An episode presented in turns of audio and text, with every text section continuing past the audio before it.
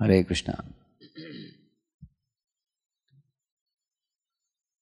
In this world, uh, it is only out of foolishness that living entities are all very greedy, chasing after the material objects which are misery producing and accumulate them more and more to invite more and more trouble. But only some of them come to know that the material desires lingering in the mind are the cause of such greed chase on a rat race.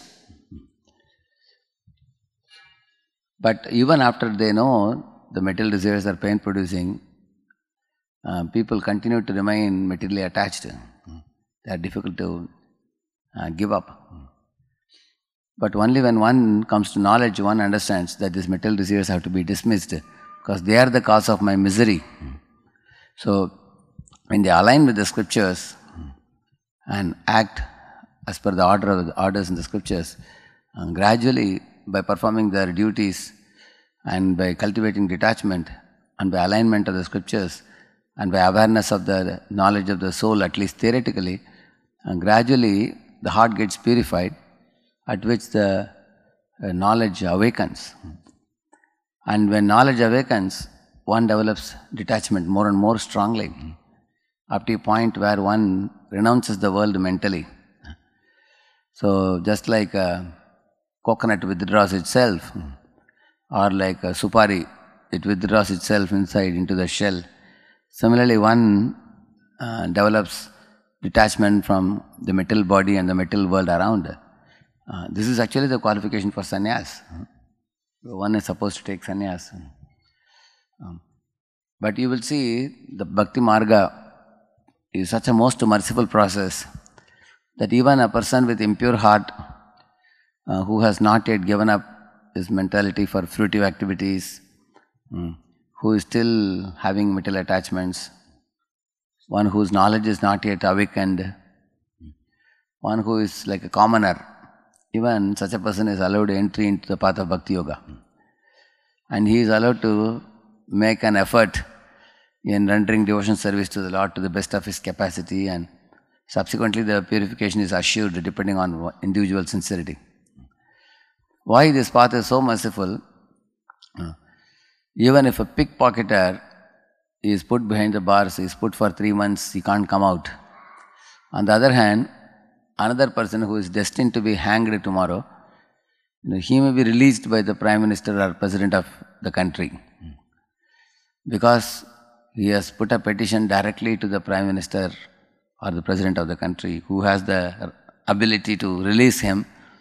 Even a person who is destined to be hanged, such a major punishment. Similarly, none of the demigods are capable of releasing us in this world, even from the smaller problems. But if one takes shelter of Krishna through the chanting of the holy name, he can release us from the biggest problems, which others cannot even consider re- releasing us. So, therefore, one should take to the chanting of the holy name for these reasons that even though we are impure in heart, knowledge is not awakened, the detachment, renunciation has not yet awakened, still we are allowed shelter in the Guru Parampara, we are allowed to chant the holy name, we are allowed to call the Lord even in this impure state.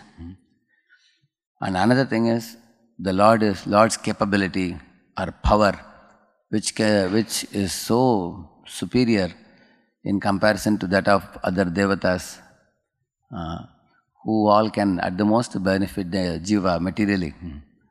So, the path of bhakti yoga can take one from the most downtrodden position and put him in the most uplifted position.